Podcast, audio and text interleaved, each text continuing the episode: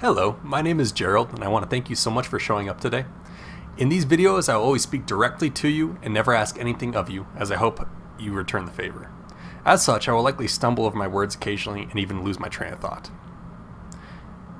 During this discussion, I will begin explaining how I have built my savings account as I explained my strategy for ensuring that your savings account does not become depleted in the previous video of this series. To recap, you must treat your savings account as a bank, which will loan you money but requires you to pay back the loan at some kind of interest rate or flat rate. As I said, for me it's $10. No matter how much I'm borrowing from my savings account, I always pay myself back the original um, loan and then an extra $10 payment and then an additional $10 payment for every pay period that passes before I'm allowed or before I'm able to pay back the loan. Do not allow yourself to take out money from your savings account without repaying that money, even if it takes many payments. All right, so the first strategy that I have for uh, for building your savings account is to create a savings schedule. Like this is the most simplistic thing. Anybody will tell you this. You have to you have to stick to a savings schedule. And also, I do want to note right now that nothing I ever say or on my channel nothing will ever be financial advice. So, yeah, creating a savings schedule. Even if it's not a whole lot of money that you're able to save, at least save some every single paycheck. Even if it's just $10 or $5 or whatever position you're in, save some amount. And try to uh, try to save a percentage. That way, if you do get a raise, then it's factored in and you're actually saving more money. But you do just have to make sure that you stick to your saving schedule. That's the hardest thing is you'll think of something and be like, oh man, I really want to buy that new blah blah blah. But if you can't buy that new blah blah blah and still set, stick to your saving schedule, then you probably shouldn't buy it. Um, and a good strategy for that. So it's very hard for humans, I think, to see the money in your bank account and to take it and say, okay, I got to take 10% of this, whatever it is. I got to take $100 and I gotta put it in my my savings account. And it's just a sad thing. It's like, oh, but I want the hundred dollars. I want to go out to dinner three times this week, or, or whatever it is.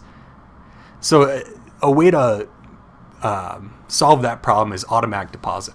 If if you are lucky enough to work for somebody who allows you to automatically de- deposit your money into your bank, likely they'll allow you to choose a percentage or a flat rate that you'll be depositing directly into your savings account. That way you never even see it. You don't even know it really existed. You know, it just disappears. You get used to it. You don't even think about it anymore. And that's a beautiful thing and it'll, it'll save you a lot of heartbreak, I think, rather than just taking that money out yourself from your um, checking account and putting it in your savings account. So yeah, if you can do something like that, do it. And there's also things like Acorn, I, I think is a service. I mean, I just use automatic deposit, but there's other services that allow you to do a similar thing even if you don't have direct deposit where you can choose an amount that should go into your savings account. All right, so the second strategy is a little bit more abstract and it's it's different for everybody. So it's harder to it's not as simplistic is what I'm saying. Like it's very obvious that okay, that yeah, you should deposit a certain percentage or a certain amount of your savings or of your uh, paycheck into your savings every every pay period but the little things do matter, and they matter more than it seems. For example, that, that $3 energy drink that you buy every day at the gas station while you're at work, stop buying it. Stop buying it. Start putting that $3 a day in your savings account. It'll add up faster than you can even imagine. Like you need to assess how much joy that energy drink brings to you and if you find it that it does bring you a lot of joy, then find an acceptable alternative. For example, drinking coffee or buying a pack of energy drinks at Costco to cut the costs down. If you're able to buy it wholesale, you'll have more money to save. Make sure that you track how much you are saving and put that money instead in your savings account each pay period. For myself, I began drinking a canned Coke, which is less than 50 cents, but still brought me a similar benefit of caffeine and sugar to keep me going while at work and allowed me to save much more each month. If you do this with many things that you consume daily, the deposits into your savings account will accumulate, quite quickly. Another example of something that you can do is uh, if you have decent credit, you can probably get a credit card um, that gives you 1% to 2% cash back, which sounds like a very small amount, but it actually adds up very quickly, especially if you're able to put like car payments or your rent or something like that on it. Um, and it is kind of a dangerous thing having a credit card. I avoided it for a very, very long time. Um, it was only until like two or so years ago that I actually opened up a credit card account that was purely in my name.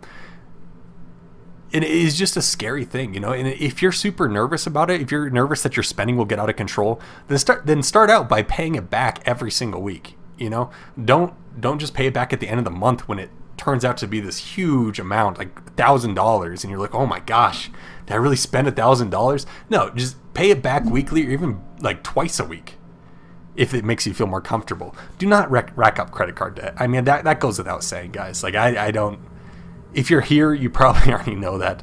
Also, sell what's in your attic and the things that you no longer use.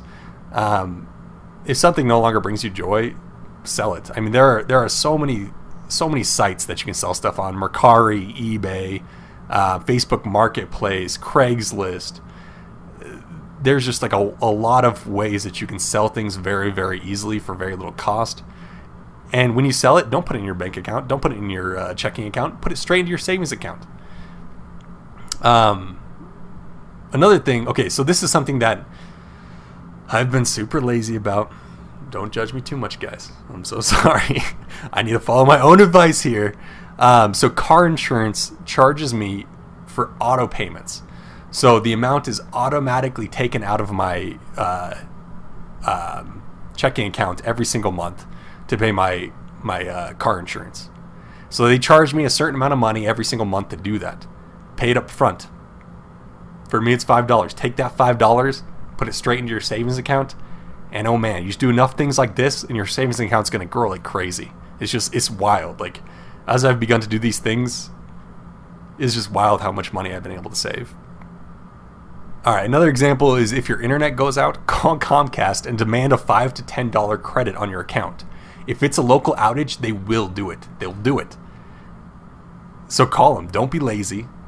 Just call them, and bam, that's five to ten dollars straight into your savings account argue with call centers whenever you can. Whenever you're on the phone with a call center, if they charge you some type of fee, some type of booking fee that they're refusing to uh, refund, if, if you're going on a trip and you had to cancel your trip, argue with them. Just argue with them. Come up with some sob story um, so that they will waive your fees, especially if it's bank fees, if it's late fees, like on a, on a payment or uh, bank fees. Um, if you overdrew your account, they'll waive them they'll waive them. If you just make a little bit of a stink, they will waive them. Um, phone bills. If you're not happy with your phone service, if you think it's too much, threaten to switch services and ask if there are any special offers that they could offer you in order to not switch services. And oftentimes they will lower your rate that you're paying. Like that is a relatively com- competitive market. And so if you realize that something is a competitive market and you think you're overpaying, call them and argue with them but the thing is, is that you always have to be upbeat, friendly, and try to connect with the person that's on the other line. Because if you're an ass, they're not going to help you. They don't care. They don't care, you know? So if you're like super nice or asking how their day is, you're just being super friendly and wonderful, then they're going to do their best to get your rate down, right? But if you if you just call them up and say, "I'm paying too much. I don't want to pay it anymore. I'm going to switch services." what are they going to do? They're going to be like, "Oh, I'm sorry, sir. There's nothing we can do." But you're just, if if you go on there and you're like, "Hey, how's it going? Hope your day is going well." I I've been looking at my phone bill lately, and I just I, I just think it's a lot more than I could would be paying if I switched to a competitor, and I'm considering switching. So I was just wondering if there's any special offers or anything you guys could do for me uh, to lower the amount I'm paying. Oh my God, they, they'll come up with something for you. They will. And if if they refuse to, ask to speak with their supervisor and see if their supervisor can do anything. Because oftentimes the per- first person you call can't help you. They they're they don't have the ability to lower your rate. But if you get on with their supervisor, which they will do everything in their power to prevent you from talking to their supervisor, um, especially if it's an overseas call center. But you can convince them and get a little mad sometimes, sure, but just do try to be friendly and connect with them and you will see amazing results. And there are just so many examples of the little things that you pay too much for. Um, like that Netflix account that you don't really use anymore because you got Hulu, and Hulu's just a better fit for you because you like TV shows more than you like movies. Or or maybe you like movies better than TV shows, so then cancel your Hulu account. You know, there's just so many like things that we pay monthly for that you don't necessarily need to pay. Um, that you don't necessarily need, don't necessarily need to be paying for, and that money could be going into your savings instead.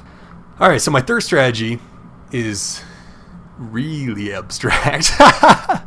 so it's lifestyle creep. I don't know if you've ever heard the term lifestyle creep before, but if you haven't, this will be interesting to you, I think. So, lifestyle creep is the idea that as you begin to make more money and you're in a different situation, uh, your lifestyle changes, you begin spending more money than you were before when you had that worst job or before you got that raise or before you got the promotion. And so the biggest thing is just to be conscious of it. We can never stop it completely, and we shouldn't stop it completely because maybe there are things right now that you want, and if you made a little bit more money, you'd probably get those things. And so, yeah, if it's something like that, if you really love to see movies and right now you don't have the money to see a movie, but if you made a little bit more money, you could go to one movie a month. Yeah, if you get that raise, go to one movie a month. But just be conscious of it and try to slow it down, especially when it comes to things that you don't necessarily need, like that $2,000 set of fly fishing gear or whatever it is. Um, don't allow yourself to fall victim to lifestyle creep because it's it's silent. You know, you don't even realize you're doing it at the time. Like for me, it was uh, buying more expensive beer. When I got a new job, I, I was working a pretty crummy job. Um, well, it wasn't crummy. I actually really enjoyed it, but it was at the it was as a, as a server. Wasn't making very much money, and then I found a job working for an insurance company, and I started making a lot more money. So I realized that I was buying more expensive beer. I was going out to dinner more. I was going to more expensive dinners. And that's fine. I still buy more expensive beer. But I also tried to buy less expensive beer and switch between them to save a little bit of money so I can put more in my savings account because I really do enjoy it. If you really enjoy it, you got to do it. But not at the expense of your savings account, if that makes sense. So if you get a raise or you get a new job that pays more, put more into your savings. Um, also, if you if you plan to buy a new car, find out how much your insurance will go up. Find out what the taxes will be on it. Think about those tiny little expenses. If you're trying to buy a new house, check the tax rates in the area. Especially if you make a large amount of money, this could be very important for you. You could end up paying a lot more than you think you would, or think you will. Also, HOAs and everything like that, but that's pretty obvious. It just comes down to knowing that every single dollar is important. Every single dollar that you spend, look at that dollar that you're spending and say, how much happiness does this bring me? Would this do better in my savings account where I can potentially save for a big purchase that would really improve my life or even put it into like the stock market or something like that, which will be for later episodes where I'll explain uh, my stock strategy and, and uh, how I allocate my savings once it reaches a certain point where I feel secure that if I were to lose my job, that there would be many, many, many months until I would feel like I was in danger of like going hungry or something like that. Um, but yeah, that's for another episode. That's just what I want to stress. Every single dollar is important. Look at every single expense that you have. Is the product that I receive from this dollar, does it bring me enough happiness to spend that dollar on it? And this is a classic economic idea. We're going to go into economics a little bit here. I apologize, guys, if you're not a fan of economics, but you should be because it's cool. So, opportunity cost. That's what it's called opportunity cost. So, the idea of opportunity cost is that when whenever you make a decision, a financial decision, whether it's to buy a $5 cup of coffee at Starbucks, um, the opportunity cost of buying that $5 cup of coffee at Starbucks are the other things that you could have done with that $5 bill. Like you could have, Oh, you could have gotten a breakfast burrito, a Santiago's. If you guys have a Santiago's, good good breakfast burrito joint in my area. But the, there are other things that you could do with that money, and that's opportunity cost. And so that's what you're really looking at. You're looking at is my purchase worth it, or am I just doing it just cause without even thinking about it? Is it is it lifestyle creep? Am I just spending more money because I'm making more money? Because that doesn't make any sense unless it brings you enough happiness to make it worth your while to spend an additional dollar. It's the same thing with uh, with the extra hours you work out. That the extra hours that you work, um, like the overtime hours. Like you, you have to value your time. This is probably a topic for another episode, but we're gonna keep going with it. You have to value your time. You do because you think about it. Okay, maybe you could make twenty dollars if you worked an extra hour of overtime. But that's at a cost to you because you're losing an hour, an hour that you could be sitting on the couch watching TV. And oh man, do I value that time! I love sitting on the couch drinking a beer and watching TV or an hour that you could be spending with your kids or, or your wife or on your hobby you, you have to look at your time as important. And so if you're going to spend your time on something if you're going to work the extra hour of overtime you got to think about what you're giving up because you could use that hour to do something else that might bring you more happiness. All right that's going to be it for this episode. Please let me know if you like the longer sessions or the shorter sessions more. You can contact me at lifebelowyourmeans at gmail.com or Life Below Your Means on Twitter.